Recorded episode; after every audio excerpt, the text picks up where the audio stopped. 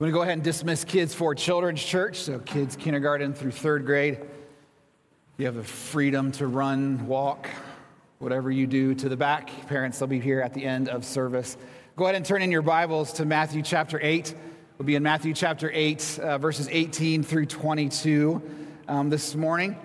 Matthew chapter 8, verses 18 through 22. We're walking through the book of Matthew again. We do have some more of those ESV journals on the back of the resource table. If you want to grab one of those for you to keep, those are great resources to follow along, take your notes, have it all right there with you um, when we're all done with this. So, Matthew chapter 8, looking at verses 18 through 22.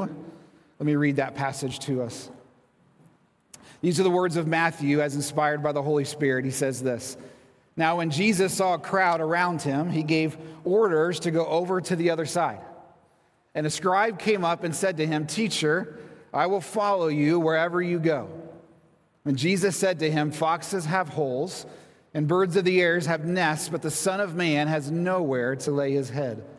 Another of the disciples said to him, Lord, let me first go and bury my father.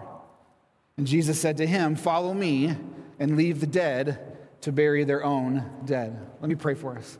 God, I thank you for this time. I thank you for the opportunity to open your word. I pray that you would give us a sense of humility this morning, that you would give us just an, an opportunity um, to be able to hear from you and what your word has for us. We ask this in Jesus' name. Amen. I'm old, so if someone could grab the light for me, that would be amazing um, for me to be able to see. Or you're just going to get a message that is mostly my notes and mostly stuff I'm going to make up that I guess from what I can't see. No, thanks for that.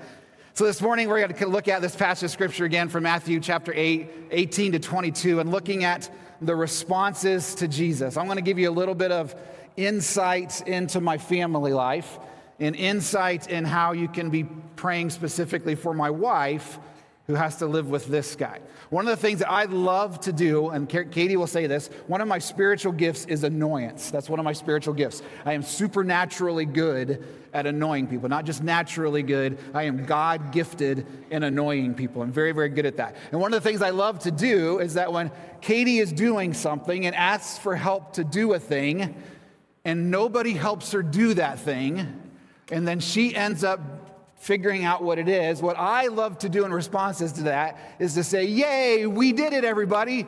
We did it. And I go around and I high five everybody in the house, and Katie loves it when I do that. Case in point, just a couple of days ago, she was looking for her calendar. She was on the phone. It was not within a two foot radius of me, so I couldn't find it at the moment. And so later on that day, Katie found her calendar in the van, came back into the house, and said, I found my calendar. And guess what my response was? We did it, everybody. We found the calendar. High five, everybody. Katie looks at me with a loving eye and says, You did nothing. I love it. It's fun. It's wonderful. I say that story to us even right now. She's looking at me like, I love you. I'm obligated to stay with you. Thank you for staying with me all of these years. But that's not at all the response that Katie desires in that moment, and it's definitely not the response that Katie deserves in that moment. And this is what I want to kind of look at this morning in this passage of scripture with Jesus is that Jesus is going along and ministering and doing supernatural things, and he's getting some responses that he neither desires nor deserves in this moment. What we see in this passage is Jesus is kind of telling us what he actually is asking of his followers, of what it actually means to be a disciple of Jesus. Jesus has already shown his authority in the law over sickness, the spiritual realm, but now it's personal in these few verses. Jesus wants us to see his authority and his power and his glory over everything, including our lives.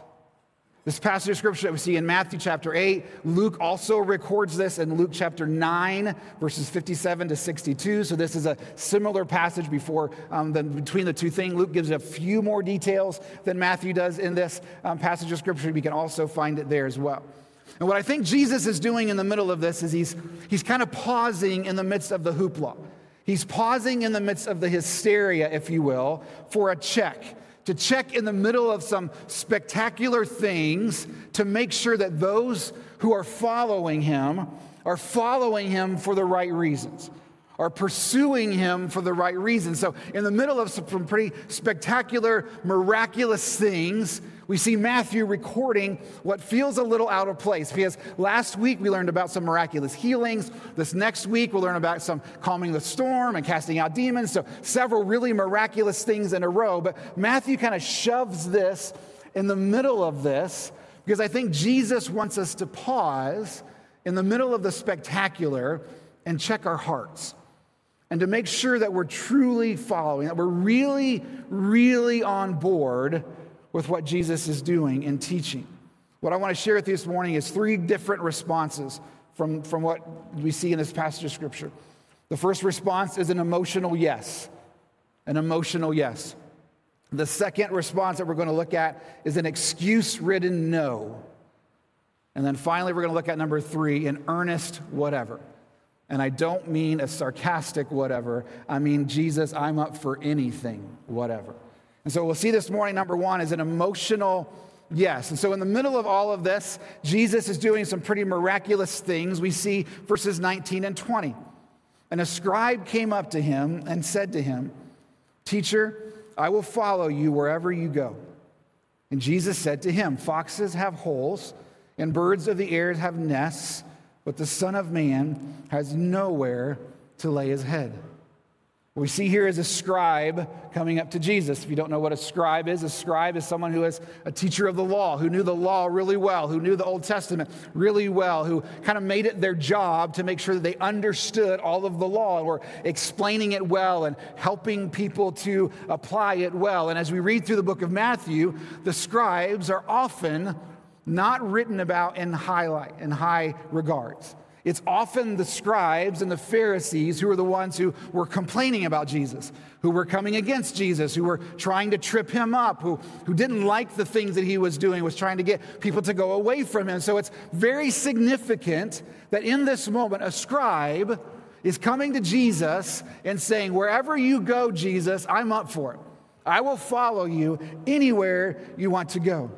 This is a huge deal for this scribe to come to Jesus and publicly say, Jesus, I want to follow you wherever you go. And let's be honest, up to this point, following Jesus has been amazing, has it not?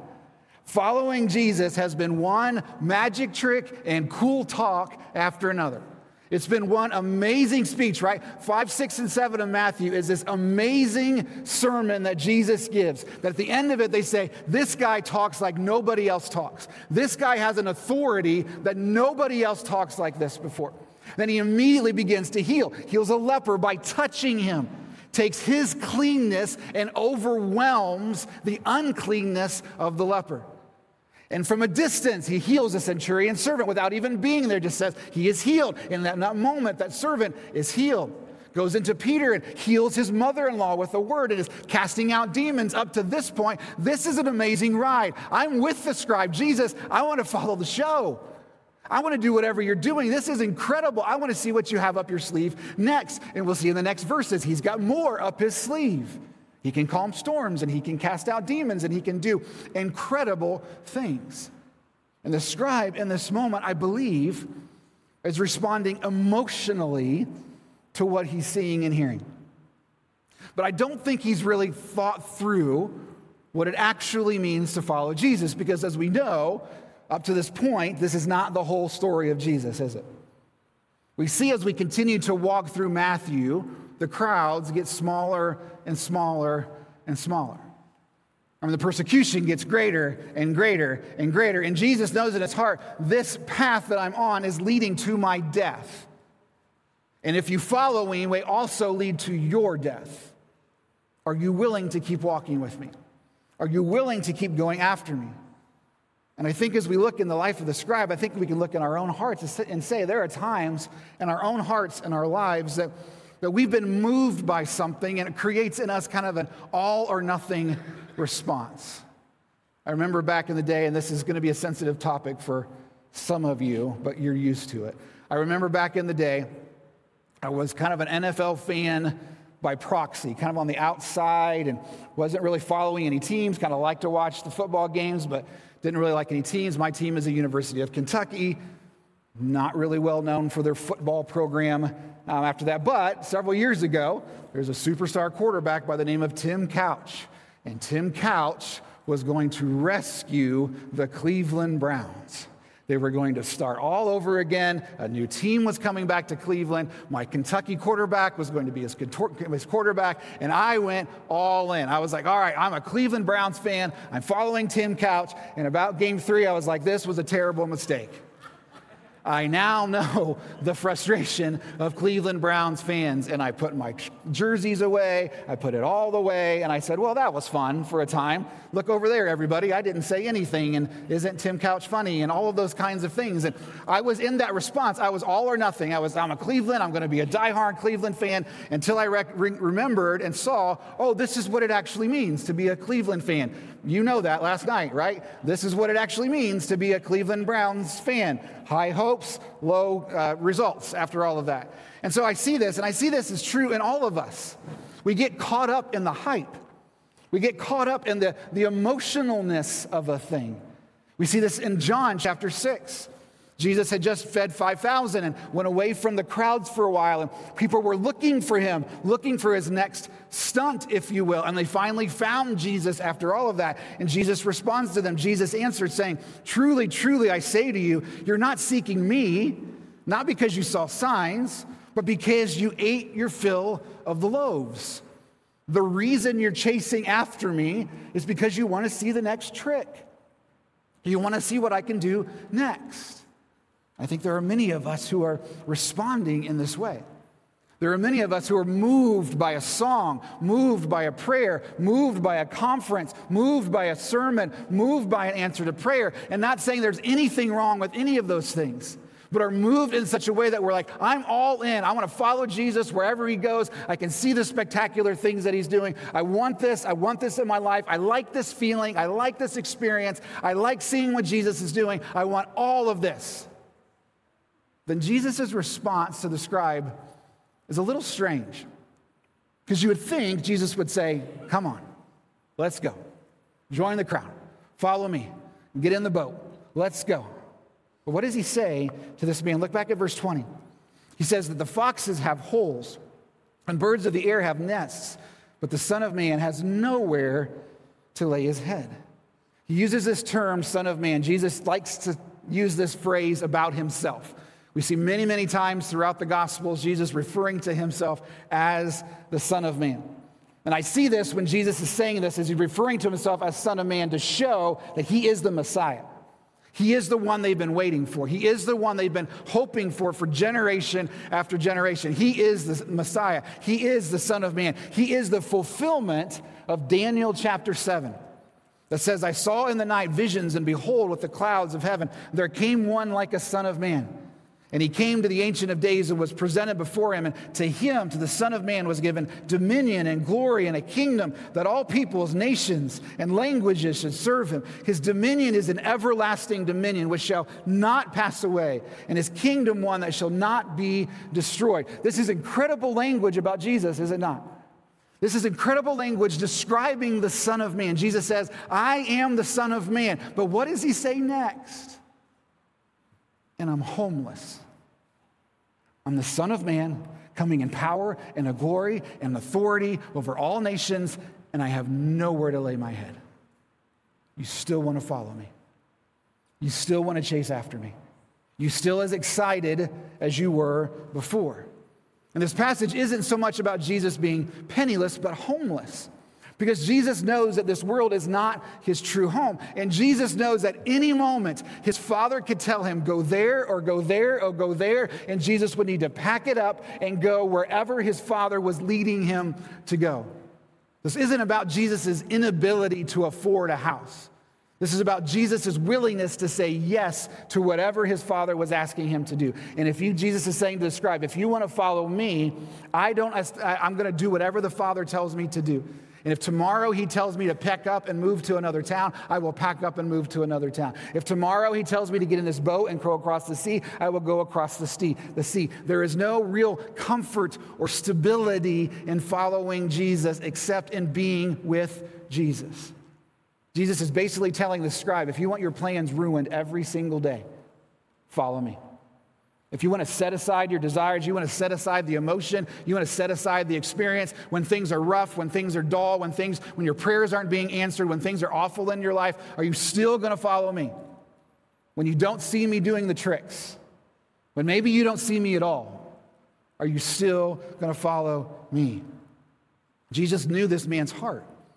This man, the scribe, wanted all of the fame, all of the experience, all of the act of Jesus without Jesus. I want all the excitement and the experience, but if that means doing hard things and following you and not having a home, go on. Go on without me. This is a heartbreaking interaction.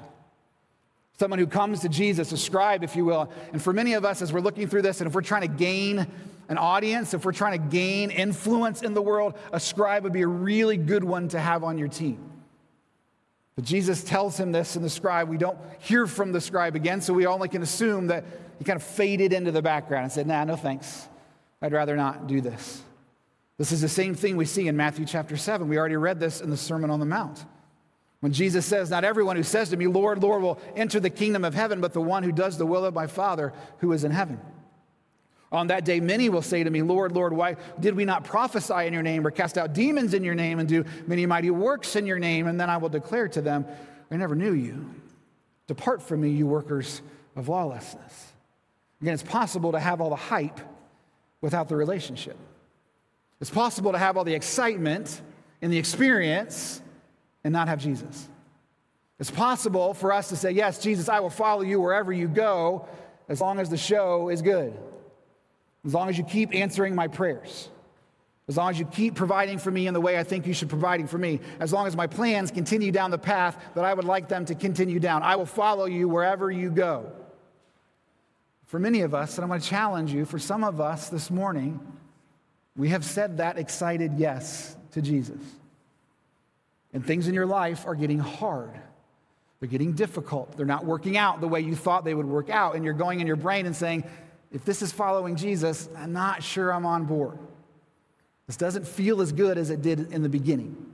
This isn't as exciting as it was in the beginning. But Jesus is calling for a response of saying, Yes, wherever you will go. My question to you is Is Jesus enough?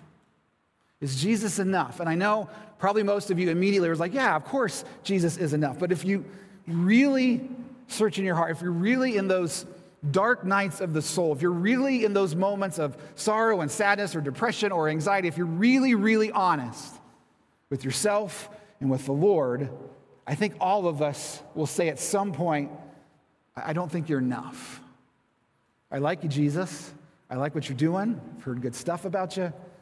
But I'd also like to be healthy. I'd also like to have a good job. I'd also like to have my finances together. I'd also like my kids to listen to me. I'd also like all of these other things. And all these other things are gone, and I don't know if Jesus, you're going to be enough. But my call to you, my exclamation to you, my plead to you is that Jesus is enough. He is all you will ever need. Coming to Jesus is not Jesus plus the show, Jesus plus answered prayer, Jesus plus your life going the way you want it. It is Jesus and Jesus only. And that is enough. And not just enough. An abundance of enough is in Jesus. So, first, we see this emotional yes. I'll do whatever, but haven't really thought deeply about what it means to follow Jesus. Again, this is not the response that Jesus desires or Jesus deserves in this moment. Secondly, we see the excuse ridden no. The excuse ridden no. Look with me in verses 21 and 22. Another of the disciples said to him, Lord, let me first go and bury my father. And Jesus said to him, Follow me and leave the dead to bury their own dead. We see in Luke chapter 9, verse 61, there's an additional um, statement there that someone says, I will follow you, Lord, but let me first say farewell to those at my home.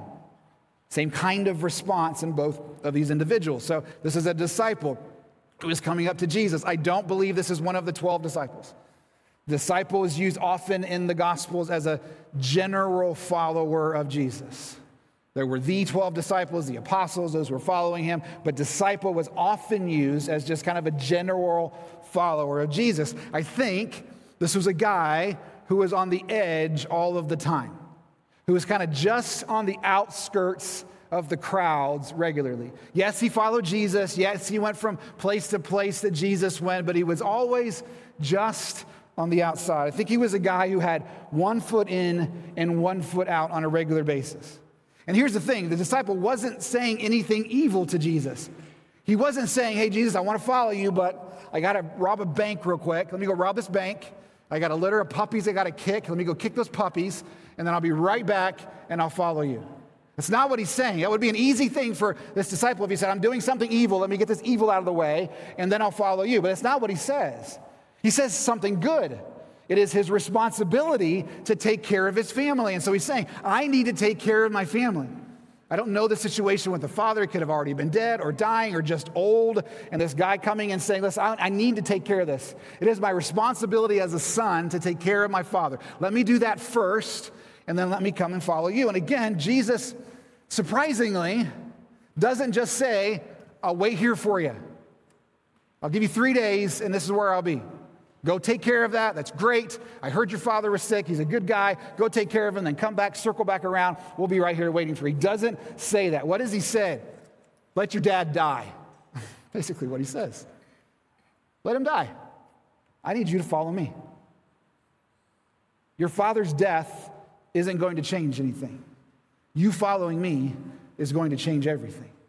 So, in this moment, again, it seems harsh, but he knows the man's heart. He knows what that's ultimately this man is saying is no, I'm not going to follow you. He's just another excuse as to why he's not following Jesus. The disciple is basically saying, when all other obligations and expectations are done, then I will follow you. But what happens in this world? There's a never ending list of obligations, isn't there?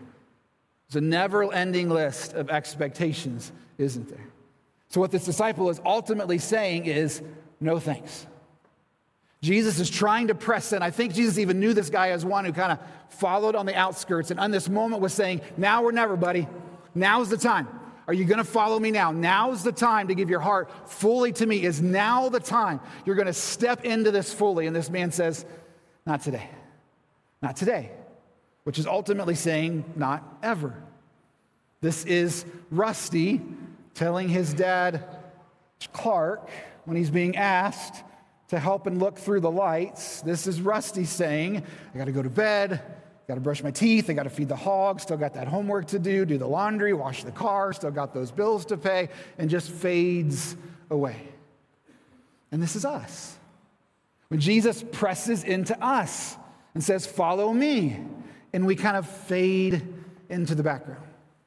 We're not outwardly saying no. We can't say no to Jesus, right? We'll say yes, but to Jesus, because that's better. That sounds better, doesn't it? To say, I, I, will. I'm on board. Love you, Jesus. Cool stuff. Heard great things about you. I got about eight things to do real quick. I'll come back around. I'm all in. This is what we do, isn't it? We fill it up with obligation. What is Jesus' response to this man? He says, Follow me. He doesn't give him another opportunity. He doesn't say, I'll wait. He doesn't say, go and take care of those things. He said, right now, follow me. Now is the time to follow me. Let the, be- the, the dead bury their own dead. Want to be very clear here. Jesus is not saying caring about your family is wrong. It's not at all what he's saying here. This is not his, his, his statement here whatsoever. Jesus is saying here, he's going into the, the heart of this man and saying, Where do your loyalties actually lie? Where are your priorities? Where is your heart in all of this? Are you fully on board with me or are you distracted by worldly things? He says, for the dead to bury their own dead. That's a weird thing to say, Jesus. Sometimes it's okay for us to say, Jesus, that's a weird thing to say. He's not saying dead people, zombies, bury other dead people. That's not what he's saying here at all. What I think Jesus is saying here is let the spiritually dead bury the physically dead. Those who are of this earth do earthly things. You have a higher priority. You have a higher plan for you, a higher expectation for you because you are spiritually alive. There are greater things for you to take care of, greater things for you to be concerned about than earthly, worldly things. Again, not that those things are evil or wrong, but Jesus is saying, in this moment, where is your priority? Jesus is asking this disciple to come close once for all. And the disciple said, Nah, not today. What Christ is calling you to takes priority over anything in this world. And we have some big anythings in our lives, don't we? There's some big things that we would like to accomplish, big things that we would like to do, big expectations that are placed on us, big, very real things in our lives. But our first response needs to be is Jesus, are you calling me to do this? Are you asking me to do this? Or is this a thing I can leave to someone else so that I can follow after you? So that I can entrust this to you? So that I can believe that you are with me? This is not, again, the, the response that Jesus desires or deserves. He doesn't desire us to give him a list of excuses. He doesn't deserve for us to give him a list of excuses. What he desires and deserves for us is a yes, Lord, whatever you want from me, whatever I had on my agenda for today, I'm setting aside to be obedient and to follow after you in this moment. Finally, this morning, we see number three an earnest whatever. And again, what I mean by that is not a sarcastic, is not the whatever your 14 year old tells you. It's not that whatever. It's the whatever of sincerity, whatever you want for me, Jesus, I want for me. Whatever you're asking of me, it is a earnest, I don't know the future, it doesn't matter, I'm going to trust you anyways. It's, I don't know what tomorrow is going to bring. I don't know where I'm going to lay my head tomorrow. I don't know what my plans are for tomorrow, but I'm going to trust you anyways because you are my Lord. You are my Savior. You are the Son of Man, full of glory and power and authority, and I trust you with my life. So whatever you ask of me is a yes and amen. This is what Jesus deserves and desires. You see, Jesus has authority over our very lives. Every bit of us, every decision we make, every desire for us, He has authority over all of that.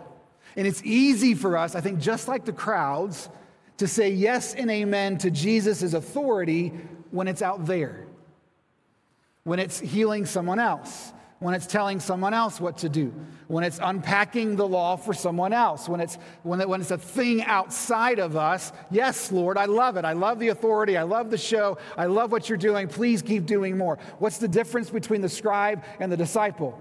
Eye contact. it was Jesus looking him square in the eye and saying, What about you? Do you want to follow me? Does it matter to you where you lay your head at night? Does that wrap you up in worry and anxiety? Do the things of this earth grab a hold of you and pull you away from me? Jesus looks us square in the eye and says, I have authority over all of that. Everything in your heart, everything in your mind, everything in your desires, I have authority over all of that. Are you willing to trust me with all of those things? When Jesus looks us square in the eye, it's hard to give in to that authority at times. Because what's in us, what's in our hearts at times is a, an immediate pushback, isn't it? We don't like to be told what to do. I think I've story, told this story before, but I'll tell it again. There was a Thai restaurant back where we used to live that it, apparently it was their goal to cover every square inch of that restaurant with a sign telling you not to do something. Don't touch the blinds, don't do this to the table, don't do this. What does that bring up in me every time I ate that at that Thai restaurant? Touching the blinds, doing this to the table, doing this to that's in me, and that is not from the Lord. That's not from him. But when Jesus looks us square in the eye and says, Will you follow me and do whatever I'm asking you to do? Let's be really honest. Our first gut reaction, our natural reaction is no. No thanks. I don't like giving up control. I don't like giving up authority. I don't like giving up any of that. I like to know where I'm laying my head at night. I like to know what my plans are for tomorrow. I like to know that everything is going to be provided for me. And if that means following after you and not knowing all of those things, no thanks. But Jesus is an authority we can trust. We see in verse 18, Jesus saw a crowd around him. He gave orders to go over to the other side. Again, this seems strange. If we look at Jesus' the way he did his ministry, the way he moved around, it's not a great business model. It's not super effective in all of the PowerPoints that I've seen in my lifetime about how to grow and how to, how to multiply and how to, it's not great. Jesus is getting all of these crowds around him. We just read last week that everyone was bringing their sick to see Jesus. Crowds were gathering around him left and right. And what is his response? I got to get away from the crowds. Let's go to the other side. Because if there's crowds, they're not on the other side. It seems insane. If Jesus' goal was growing a crowd and building an audience, it was foolish of him to say, let's stop, let's pause, let's go to the other side. This is the time to strike while the iron's hot, isn't it? If he wants to grow a giant crowd, but a giant audience, if he wants to take over the Romans, now's the time. Continue to fan that flame bigger and bigger and bigger crowds, more magic tricks, do more things to gather more and more people around you. But in this moment, Jesus said, let's go to the other side. Why? Because his concern isn't for an audience, his concern is for followers. So Jesus in this moment is saying, I can see it. I can see it kind of getting in your eyes, this hysteria building in your eyes. Who's going to follow me when this isn't happening? Who's going to follow me to the other side when you don't know what the other side of the lake entails? Who's going to follow me, quite literally, as we'll see next week, into the eye of the storm to get to the other side? Who's going to follow me through all of these things? Jesus is not looking for those to stand by. He's looking for followers who will follow him for him, not for the show, not for the gifts they receive or the feelings that they feel, but for Him and Him alone. He's not looking for bystanders or gawkers or entertainment junkies or those who are wishy washy. He longs for and deserves true followers, those who will joyfully submit to His leading, those whose lives are centered around Him, those who see Him and love Him both as Savior and as Lord. Jesus is looking for disciples like His disciples who in John chapter 6, verses 66 through 69, says, After this, many of his disciples turned back and no longer walked with him. So Jesus said to the 12, Do you want to go away as well? What a heartbreaking question for Jesus to ask. But Peter, and all of his faults, and all of his getting ahead of himself, nails it. Simon Peter answered him and said, Lord, to whom shall we go? You have the words of eternal life, and we have believed and have come to know that you are the Holy One of God. Peter nails it. Nowhere else to go. We gave it all up. Even if we did go back, we gave it all up. And we gave it all up to follow you. And this is the earnest whatever this is Peter saying, I gave it all up, whatever you want from me, because I know everything I need is in you, not in your stunts, not in what you do, but in you. You satisfy me with everything that I need. It's the earnest whatever. And as we see it all the way through Scripture, we see it in Abraham when God tells him, Go to the land I will show you.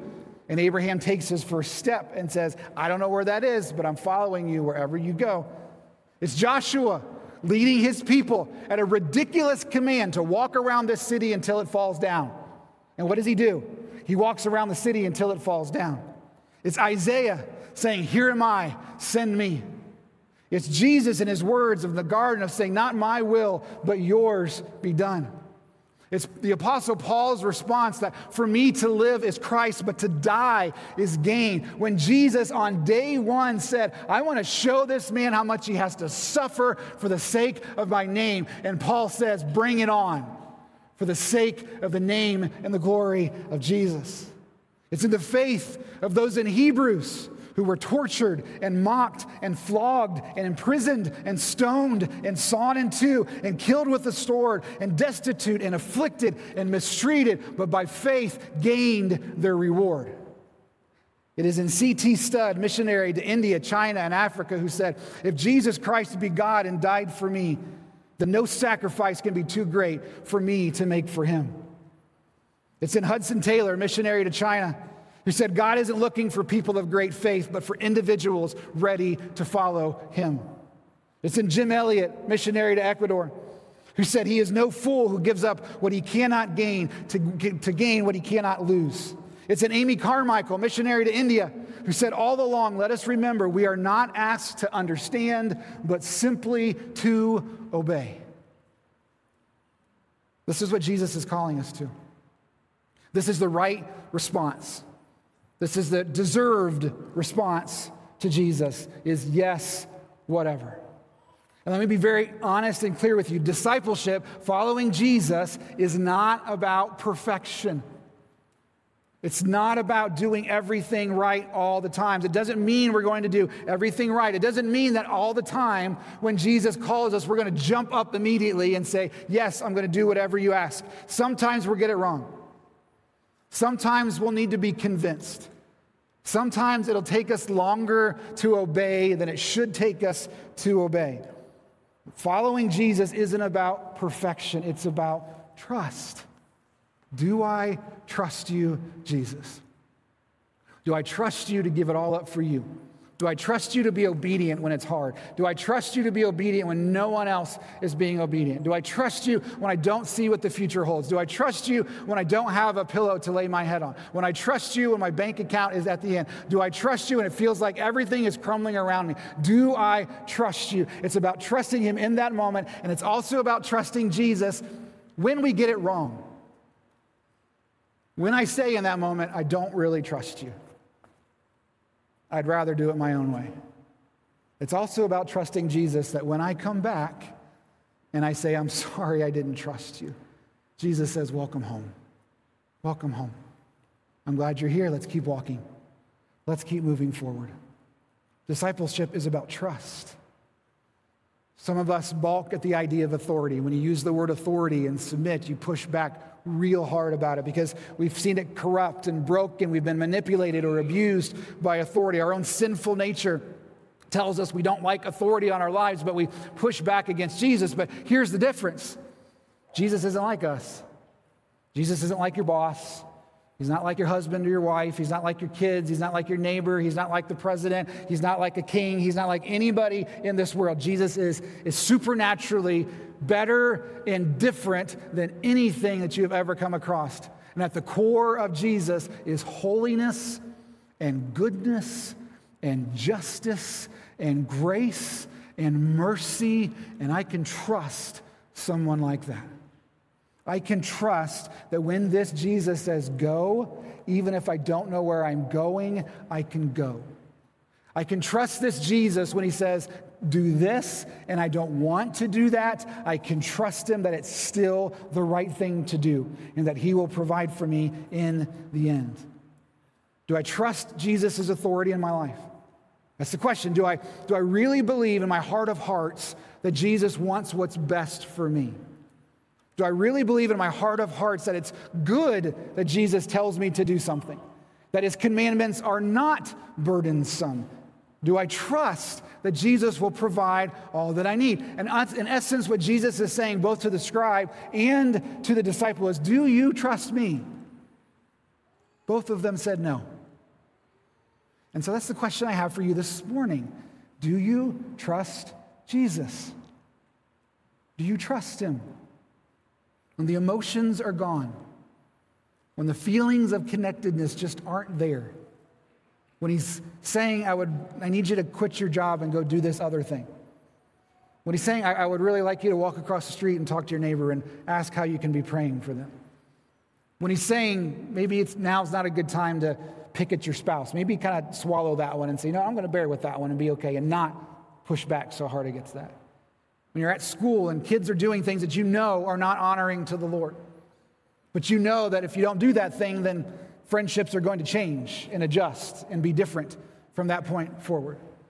Are you willing to give up things that the earth, that the world is saying, you got to read this, you got to watch this, you got to listen to this? Willing to say, no thanks.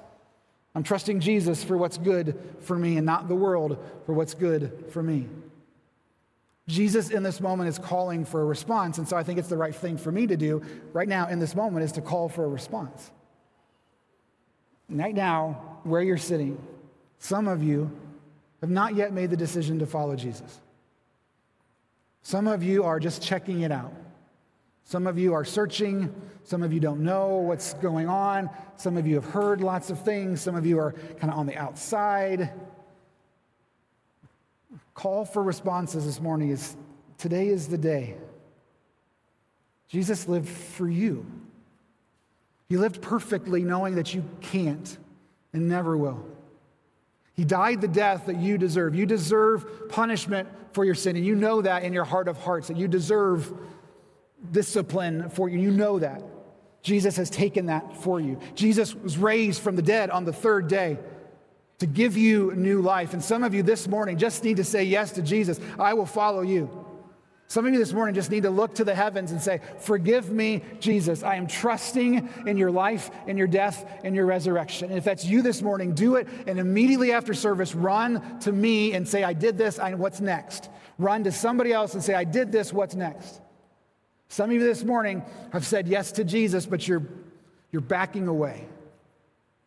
It's getting hard, it's getting difficult. The situation isn't working out the way you thought it would work out. The emotions are gone, all of those things.